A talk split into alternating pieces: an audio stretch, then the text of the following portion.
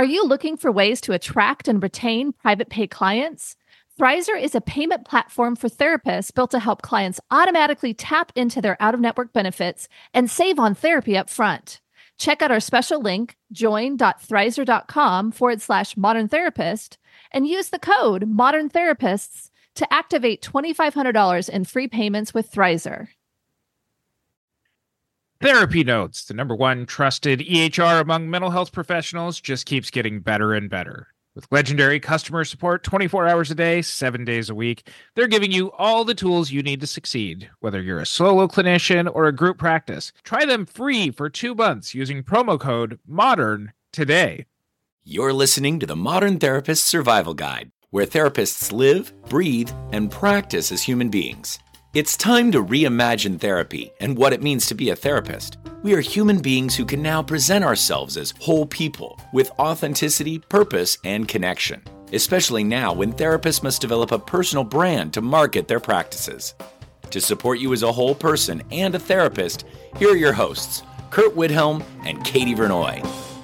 Welcome back to the Modern Therapist Survival Guide. I'm Curt Widhalm with Katie Vernoy, and today we are joined by Dr. Ben Caldwell. He's the author of the book Saving Psychotherapy, and he's also written the basics of California law for MFTs, LCSWs, and LPCCs. Welcome to the show, Ben. Thanks, Curt. Good to be with you. We're so excited to have you here. I have a question. Why do you think psychotherapy needs to be saved? That's a great question. And to start with I the guess, biggest question I ever. I guess we'll dive right in. Um, honestly, money. Uh, a lot of it really comes down to money. And I don't mean to be glib or dismissive about all the other sort of big picture healing and spiritual stuff that we do. The fact of the matter is, if this is not a sustainable profession for those who are in it, then we can't do all the good spiritual and healing stuff that we do. From, I think it was 98, 2007, the total amount of money spent in the US on psychotherapy, so all sources public, private, government, insurance, everything, cash pay the total amount of money that was spent on psychotherapy in the US dropped by about a third in inflation adjusted dollars. Oh my goodness. Wow. For the financial crisis that led states to cut millions and millions and millions more from their public mental health budgets. Now, as the economy has sort of come back to life and states have been putting money back into their mental health systems, they really haven't been putting it into psychotherapy. By and large, it's been going to crisis intervention, law enforcement, medication, those kinds of things. So we're really facing a situation as a field right now where it is awfully expensive to become a therapist. And then once you are a therapist, really difficult to remain a therapist and, and to actually make a good, solid living responding to what many of us experience as a calling to be helpful to people and communities in need. I'm really gravely concerned that we're becoming a profession by and for the wealthy. So, if the costs to enter the field are so high, if it's so expensive to stay in the field as a practitioner, if there's a huge barrier for clients who need the kind of help uh, for the services that we provide, there seems to be a huge advocacy piece that needs to happen. What do you see stepping back that everyday therapists really should do in order to continue to advocate for the profession? Well, I think there are things that, that sort of we collectively, um, as a field through our professional associations, need to do where our associations, for understandable reasons, haven't acted. Things like working to keep training requirements down and keep them reasonable, as opposed to making them more and more strict in ways that don't actually help us to be better therapists. But on an individual level, one of the things that is, I think, most important for us to be doing is to be much more clear with our clients about where we come from in this work, what makes us different from the therapist down the hall or down the street, and actually to be clear about what we do and why we do it you know there are a lot of therapists who engage in this form of marketing that I, I, sort of joke about as being journey of the rose marketing where people have on their websites and their business cards and all this stuff that if you come to me as a client we will walk down a beach full of flowers together and we will all become butterflies together. Which is lovely but doesn't tell people anything about what you actually do Mm-hmm. And there's there's really good evidence that a lot of the reason why people don't go to therapy, even when they have a mental health need, actually amounts to them sort of not trusting and not liking therapists. In many cases, for good reason. At the Evolution of Psychotherapy conference, I had the chance to listen to Scott Miller talk a couple of times. Um, uh, Scott Miller is a hero of the show, so. so listen, he's a, he's a hero of mine. It's it's a well deserved position for him. He's really the only, I would say, high level researcher in the field who has actually allowed his career to be governed by the data. He's allowed the data to sort of lead him and his work and he's the only one talking about these big picture concerns. And he talked about two things at the Evolution Conference that really caught my ear. One was this massive effort in the UK. I think it was in England, but I, I could be corrected on that, to expand access to mental health services. And the services are free, right? Because it's all it's all public healthcare there. So it's not like people were facing a financial barrier to services. Hundreds and hundreds of millions of dollars spent on this effort to make mental health services more accessible. And after a year or two, you know, as, as they were kind of reviewing progress to date, the National Health Service found that they actually had done a great deal to improve access to care, but that the proportion of people with mental health needs who are actually seeking out services and obtaining those services, the needle didn't really move on that. And the way that Scott put it in uh, in kind of this offhand remark was we can't give this stuff away the issue is not necessarily access and, and technology has made it easier than ever to access care here in the us the essential healthcare benefits part of obamacare has made it that millions more people now have health coverage for mental health services and yet we don't see the proportion of people who are accessing care in a time of need really dramatically shifting it's not money, it's not really access. It seems to be that people don't like us and don't trust us. The other thing that Dr. Miller mentioned in his talks at Evolution that I think is relevant is a study that it hasn't been published yet. So, you know, I, I may need to eat some of my words here, but this was my understanding from, from his talk. It was a study that compared people's experiences when they met with a therapist versus a physician, a medical doctor, versus a psychic versus a friend, and wanted to know like what people were most satisfied with. You know, what what kinds of consultations on mental health and emotional issues people liked the best. And the highest ratings went to psychics above hmm. therapists uh, and above physicians and above friends. And the the sort of speculative reason for that seems to be that with a psychic, they will give direct advice, which of course many therapists are unwilling to do, without challenging your worldview. For many people, they have the experience going to therapy of paying all this money to somebody who's supposedly an, an expert in behavior change and family functioning and all this, only to ask that therapist, What do you think I should do here? And have the therapist respond back with, Well, what do you think you should do here? Which of course makes clients want to punch us in the face. And it's hard to blame. and in the event that we actually do give some more directive kind of guidance, clients often don't know sort of what worldview that's coming from and, and how well it fits with theirs. So this is all a very long way of saying that for us as individual therapists, one of the things that we can do that's going to be really helpful is to help clients know us, like us, and trust us by being a lot more clear than we typically are about what it is that we do, what makes us different from other therapists, and why we're doing it. For people who listen to our other episodes, you know that this is a recurring theme that we've brought up, and especially for me, much like Ben, I, I followed the work of Dr. Scott Miller for a very long time. Katie and I were also at the Evolution of Psychotherapy conference, and when we were talking to clinicians from other countries, one of the things that they brought up in talking with us about our approach to therapy is especially in countries that have nationalized health systems australia uk things like this that one of the barriers for therapists is that they're really forced into these evidence-based treatments these very manualized sort of things that involve them having to be almost completely devoid of personality in order to provide these government approved protocols of care. One of the differences that we have here in the United States is that we have a lot more freedom to bring in this personality and to operate from either a very directive end to having the choice to be a completely blank screen therapist who can sit back and say, Well, what, do you think that you should do? Did Dr. Miller address kind of that delivery of care sort of thing, or what's your opinion on this too? Well, he addressed it uh, a little bit. It came up that in, in some state systems, I know it's certainly true that in, in LA County, if you're working with children in the public mental health system, you have to work from a, a sort of checklist of approved evidence based treatments. And the county has spent actually a ton of money getting its employees trained in these various treatments so that they can work from those manualized kind of approaches.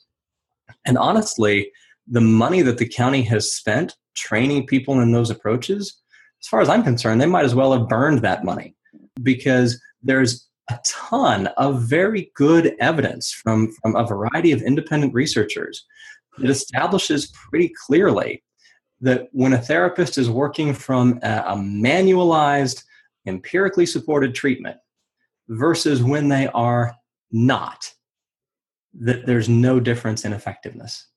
That actually these models, they, they get the, the label of being empirically supported or evidence based because they have a number of independent studies that establish their effectiveness.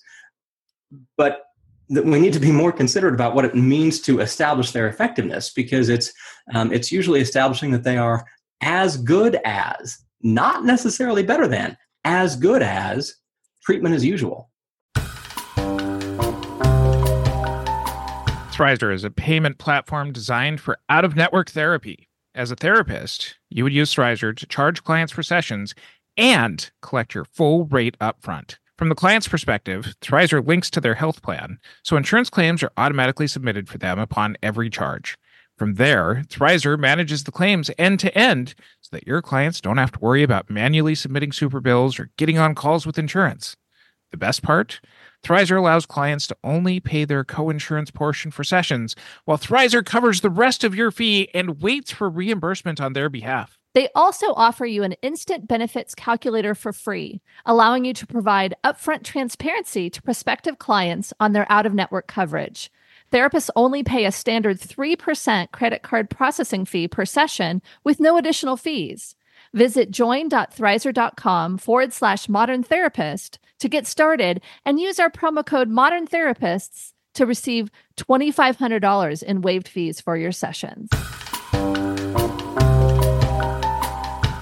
Well, I think the other piece to that is with these manualized treatments and the ones that we're able to study, they're very behavioral. Mm-hmm. They have to have very specific measurements. And I think there's a lot of things that are more I don't know if philosophical is the right word, but quality of life, when we're really trying to behavioralize it, gets down to some very specific things that may not even be really relevant to some of the clients that we're seeing. And so the treatments that are studied that get these this evidence-based practice gold star are ones that are able to be quantified in that way. And I, I don't know that that necessarily means that they're a better treatment. It means that it's a more studyable treatment, if that's a word. Oh, absolutely. I'm trying to think of, of the best way to say this. So, Dr. Miller talked not just in this evolution conference, but also in the last one about how overall as a field, we haven't really gotten any more effective in the past 40, now 50 years. While the work that we do is tremendously effective in general, you know, in other fields, you expect to see gradual improvement over time. You know, medications get more sophisticated, surgical tools and techniques get more refined you would expect therapy to also experience this kind of gradual improvement as we learn more and, and hopefully put into place what we are learning. And that really isn't happening. And that seems to be, at least in my view, because we keep trying to build a better mousetrap. We keep thinking that the way to make us more effective is with a different theoretical model, with, with a more manualized treatment that will take the individuality of the therapist almost completely out of it and so that it'll be the technique that really helps people to get better. And then if we just build a better technique and a better technique and a better technique that eventually we will be more effective in our work. And we've been chasing that path for decades now, and it has gotten us nowhere. And what we need to be doing instead really is looking not at ways of doing, not at not at technique, not at different kind of theoretical model, but really at ways of being because we've got great evidence that even using the exact same manualized approach, some therapists are better than others. Some have better outcomes than others. So, why don't we study what makes those therapists better?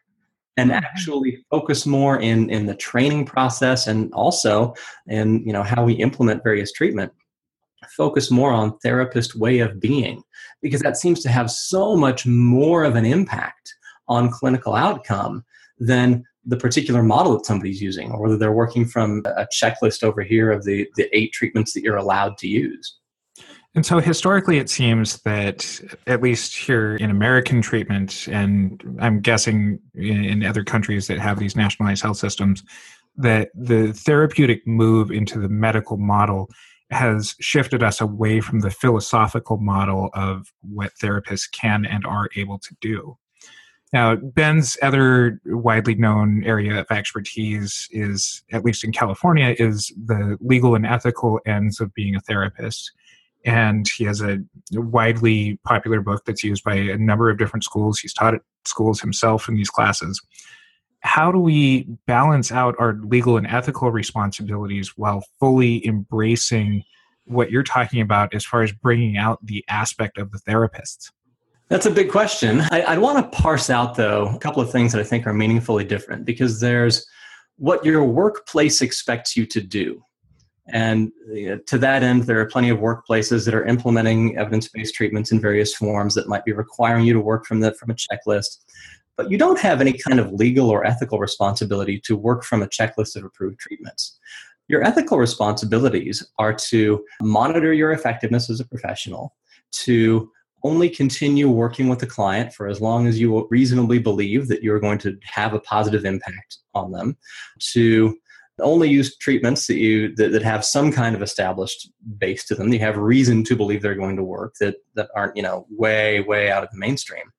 These are all things that you can do responsibilities that you can meet without having to fit your practice into a checklist there is a small but growing body of data that, that is directly related to therapist way of being and that we can improve by doing things like deliberate practice and if you let that thread of research guide your work, really hard to argue that you are violating some kind of legal or ethical standard, even if what you're doing winds up looking pretty different from what the sort of more automaton therapists are doing.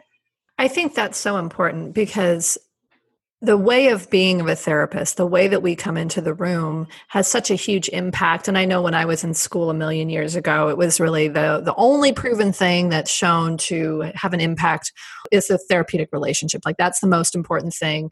And so being present, being the best version of yourself, like that's so important. And, and kind of circling back to what you were saying before, if it's the therapist way of being or we, we don't want to build a better mousetrap we need to build a better therapist.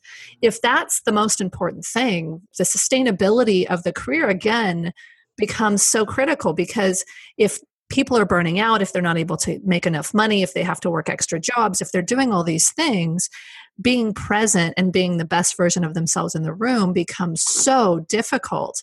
And i don't know that you have an answer but i'm just curious what you what your thoughts are and how we we do the holistic approach to allowing therapists to be better whole people because we can't be great in the room therapists if we're constantly under huge financial stress and we have a million clients and we're burned out and our boundaries start slipping and you know we like it just becomes impossible. And so it feels like it feels kind of hopeless uh, yeah well and I, I don't mind saying that I, I left the evolution conference in this kind of very jarred and and a little bit nihilistic kind of place of what are we doing? Like, do we all need to go and become coaches or something instead, and and really blow up the traditional counselor and therapist way of working?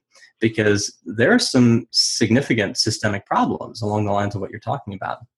But there are some things that we can do on an individual level, regardless of your sort of stage in your career, to push back a little bit. And so, if you are just starting out, if you're coming into the profession, there is this notion of engaging in deliberate practice, really making time, forcing it into your schedule that is time for deep reflection on what it is that you're doing with your cases, what seems to be working and not working, and what kinds of changes you'd like to make.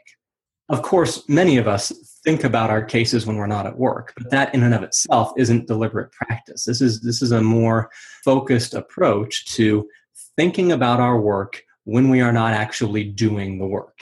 So that's any career stage, really. If you're working with clients, you can engage in deliberate practice. That makes us better at what we do. It tends to make us more effective, and it also can push back against burnout.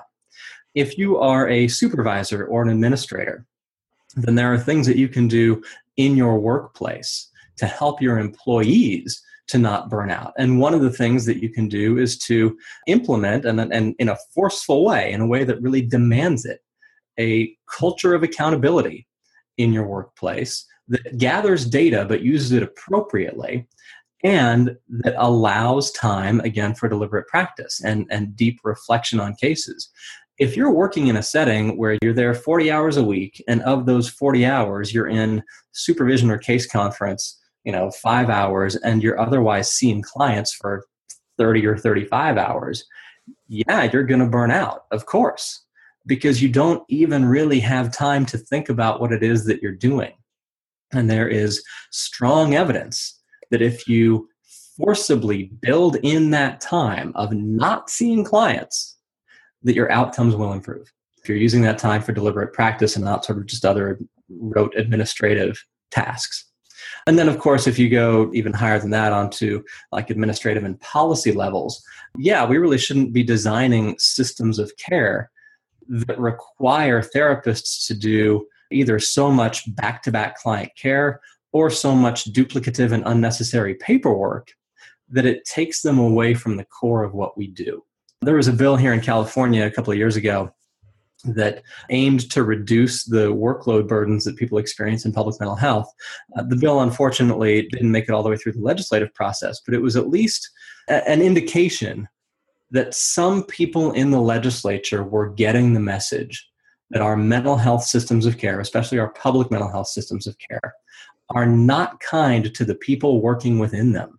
That we actually lose a lot of people, especially in between graduation and licensure, not because they're bad therapists, because either they burn out on the work or because it's just too difficult financially to make it through those years. Not only does Therapy Notes combine billing, scheduling, notes, secure messaging, group telehealth, and more into one streamlined platform, they're also always adding new features and forms to their library. So no matter your specialty, Therapy Notes has you covered. Learn more at therapynotes.com and use promo code MODERN for two months free. It seems like at least at an administrative level that a lot of these decisions about how therapists should practice especially on the public mental health side of things are decisions that are being made by people who aren't trained as therapists. And i would venture to guess that much like the program that i went to didn't have a lot of emphasis on program administration didn't have a lot of emphasis on advocacy. And i understand that some of these classes are now part of the curriculum these decisions are being made by people with MBAs, They're being pe- made by people with administrative knowledge, but not the practice knowledge that we have. How can therapists get a better sense of this training, a better sense of program administration to better be able to effectively make these deliberate changes that you're talking about? Well, two things, I guess. One is sort of reading up and allowing yourself to sort of work your way up within an organization where you work. I know a lot of people, especially on the public mental health side, who got in as clinicians and, and really actively fought against becoming administrators, partly for the reasons that you're talking about. They, they didn't feel like they had the training or experience to take on an administrative role. Um, they really enjoyed clinical work and they were sort of underconfident as administrators. And those are all things that make sense to me, but the impact of that is that then we have far fewer therapists in important decision making roles. But the other thing, regardless of, of whether you want to take on more of an administrative position or not, we need to do a much better job of pushing back when some of those changes are proposed. I mean, that's the ideal stage to do it. Or even after they've been implemented, if we're seeing negative impacts of them. Therapists are notoriously conflict averse. Um, so we don't have as much of a voice in the advocacy world as we really should. Um, we haven't made the kinds of, of, big picture advocacy gains in the past few years that I, I wish that we would have. We often are unwilling to go to bat even for the things that we claim to care deeply about. We're unwilling to have the fights that we often need to have to make our workplaces more survivable. And I and my colleagues who, who engage in advocacy work, we do as much as we can on that end. But the fact of the matter is, you know, we could break our backs for years and the impact that we have is going to be limited unless there are more therapists and counselors who are willing to step up and engage in these these same kinds of fights on a big picture level in terms of you know state and county systems but also on a on a much smaller scale within individual workplaces. We need people who are willing to go to their bosses and say hey this isn't right.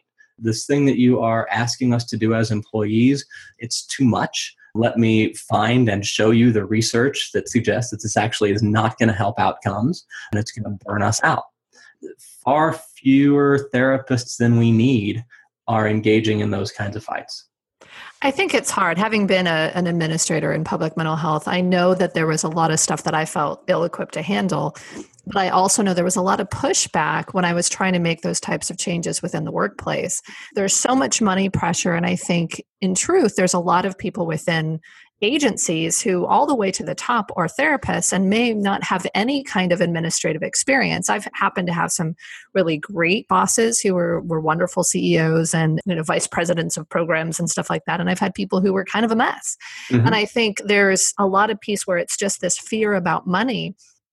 The question that i had was you know when when we're trying to frame this deliberate practice when we're trying to frame how we make our outcomes better, I kept thinking, but what's the financial burden on that? Because in truth, if we can get better outcomes, I think there's ways that we can show the larger system that we're going to bill more effectively, we're going to have better productivity because the clients will show up if they're getting better treatment. I mean, I think there's ways to show that this deliberate practice can work. But mm-hmm. I was even just thinking about, okay, so where does that fit in? Because even in the place where I was working, we had a productivity standard where I think we they had to bill 26 hours or 28 hours and we were trying to get them to bill 18 of them as face to face time so, yeah. you know, there was only 18 hours with clients. The rest was paperwork or driving to appointments. Mm-hmm. And then after that, it was people just running around, you know, with stuff that ended up being unbillable activity. So it wasn't deliberate practice. It was going to somebody's home. Nobody was there. I can't bill anything. Now I have to hightail it over to somebody else's house to be able to bill something else. And so I think trying to get our head around this deliberate practice idea and about changing these workplaces, I think for me, what I ended up doing was trying to figure out how can I make make this seem more financially beneficial. And i argued for more administrative staff you know because i had i had clinicians who were faxing things. So it's like if we can get them billing and seeing clients and doing these things it was much better in finding ways how do we get more of this deliberate clinical practice in a billable setting? It's really tough and i think it's it's something that's very nuanced and i feel like that potentially there's a need here to really train people who are willing to be advocates, people who are willing to be administrators on how to bring this clinical efficacy in with this huge burden from the state from from the federal government to to manage to these evidence-based practices to these tight budgets that keep getting tighter. And it's it's something where it's it can feel pretty daunting. So i can understand how people may not want to step into it. Of course i love leadership so i was like i'm going to do this thing. I got to figure this out. But it, it was definitely something where i got a lot of pushback even in trying to do small changes to make a more productive work environment. Well, and you're not alone in that by any means. I think a lot of people who are who have been in administrative positions like that can uh, can can speak equally eloquently about the, the same kinds of struggles that they've experienced in, in different ways. It's certainly true that wheels of change turn slowly in larger mental health care systems, but it's also true that they do turn. And when administrators have these experiences of, of getting pushback and experiencing pressure financially and also from, from their bosses, there is a tendency, and Katie, I know you well enough to know that you don't fall into this, but I think a lot of There is a tendency to just kind of throw up your hands and assume that the, the pressures that come down on us are sort of writ from on high and are therefore unchangeable in much the way that people often look at the licensing rules in, in their particular state. The reality is, though, that in either context, whether it's sort of administration of a large healthcare system or whether you're talking about licensing rules, these are rules that are written by people that change over time and that we can and should have a very active hand in changing. And we need to fight for a place at that table. In my own advocacy work in here in California, we've been able to get some meaningful things done where it actually surprised me how easy the process was of creating change. And you know, I had people who had been sort of in my ear complaining about stuff for years that we were able to get changed through like a quick proposal and a couple of licensing board meetings. And then there's a legislative process, but that process was actually smooth and easy. Now, of course, it's not always going to be that way. And of course, it's not always going to be that way in a big like healthcare bureaucracy. Hmm. But people who are in positions of power in various ways, even if it's middle management, often don't experience themselves as being very powerful and don't recognize actually how influential they can be. It does require, like I said, engaging in some fights, which therapists are notoriously unwilling to do. Yeah. Uh, and it does require some leadership. And to that end, I love that we're seeing kind of this growth in leadership training among therapists and in, in our professional world. I think we need more people who are leaders, who are willing to go to bat. All these rules are changeable. And for me as a family therapist, part of how I got into doing advocacy was because I was trained in family therapy as that family therapy is a process of understanding the rules and roles that govern a human system. Well, policy advocacy is just the same thing on kind of a, a, an administrative level. It's understanding the rules and roles that govern, you know, in our case, licensure or whatever else is being governed by those by those rules. So, whether in therapy or in advocacy, I feel like my job is to understand the complexity of the system, to find the appropriate levers of change, and to change the rules that need to be changed so that we all can function more effectively within that system. In that sense, I actually feel like a lot of my advocacy work is just using my therapy training on a different scale. We could talk forever, but we need to to wrap up. But I think the thing that I'm really hearing from you Ben is that we need to step outside, think really critically about the profession, about the things that we're taking as status quo as this is what it has to be to really step back and think critically on is this actually working? Is this the way that we want to practice? Is this something that makes sense? How can we be better therapists? How can we be deliberate in our practice and make sure that what we bring to the room is relevant and valuable and and effective for clients and if it's not if what what's being given to us whether it's the licensing codes or, or workplace dynamics or whatever if those things don't make sense be responsible, stick to the professional codes, but take a stance and, and, and start some advocacy to really move things forward because the wheels of change do, do move. and that was the hope that I was taking, which I, I, like. So that's that's what I'm taking from this, and I really appreciate your your wisdom. I'm I'm excited that we were able to talk about this because uh, there's so much more we could talk about, but this was, I think, a, a good beginning to our our conversations with you, Ben. Well, and thank you both. I really appreciate being here, and and these are fantastic questions and important topics. And I guess the the one thing I would want to sort of close out with is uh, for your listeners, whether you are in your your very first day of graduate school or even before that, or whether you are a seasoned professional who's been who's been around, who's seen things for for decades, and might even be a little bit jaded about the professional world, regardless of where you are in your career, you have more power than you think you do you can have an impact on the things in the field that you don't think are working well, that you don't think are serving you. You can have an impact on that tomorrow if you want to. Ben Caldwell is the author of Saving Psychotherapy. His business is Ben Caldwell Labs. He does a number of other things. He has a blog. Where can people find you online? So bencaldwelllabs.com is where people can get the uh, books, license exam prep, saving psychotherapy. Uh, we've got a few CE courses up there. We also just did a copy and paste professional will and a copy and paste social media policy for people who are wanting to update their paperwork for 2018. And for the blog, you can go to psychotherapynotes.com. We've got, I think, now more than 200 articles there about current issues in the profession. That's all free. Uh, that's all uh, readily accessible, searchable, all that good stuff. And we'll include links to all of that in our show notes. So please check those out as well as on our website, mtsgpodcast.com. Check us out on social media. Leave hashtag modern therapist problems with things that you run into that we might be able to turn into a future episode. And look forward to our Therapy Reimagined conference in October of 2018 here in the Los Angeles area where Ben will actually be one of the featured speakers. So we're very glad to have him here with us today and very excited to have him as a part of our conference coming up. I'm and, excited about that too. I'm I'm really looking forward to that conference. I think you guys are putting together something that is really unique and valuable, and I can't wait. And so until next time, I'm Curt Widhalm with Katie Vernoy and Dr. Ben Caldwell.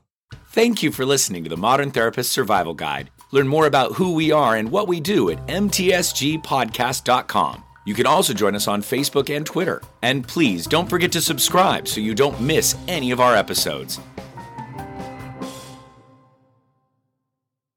Remember to check out Thrizer.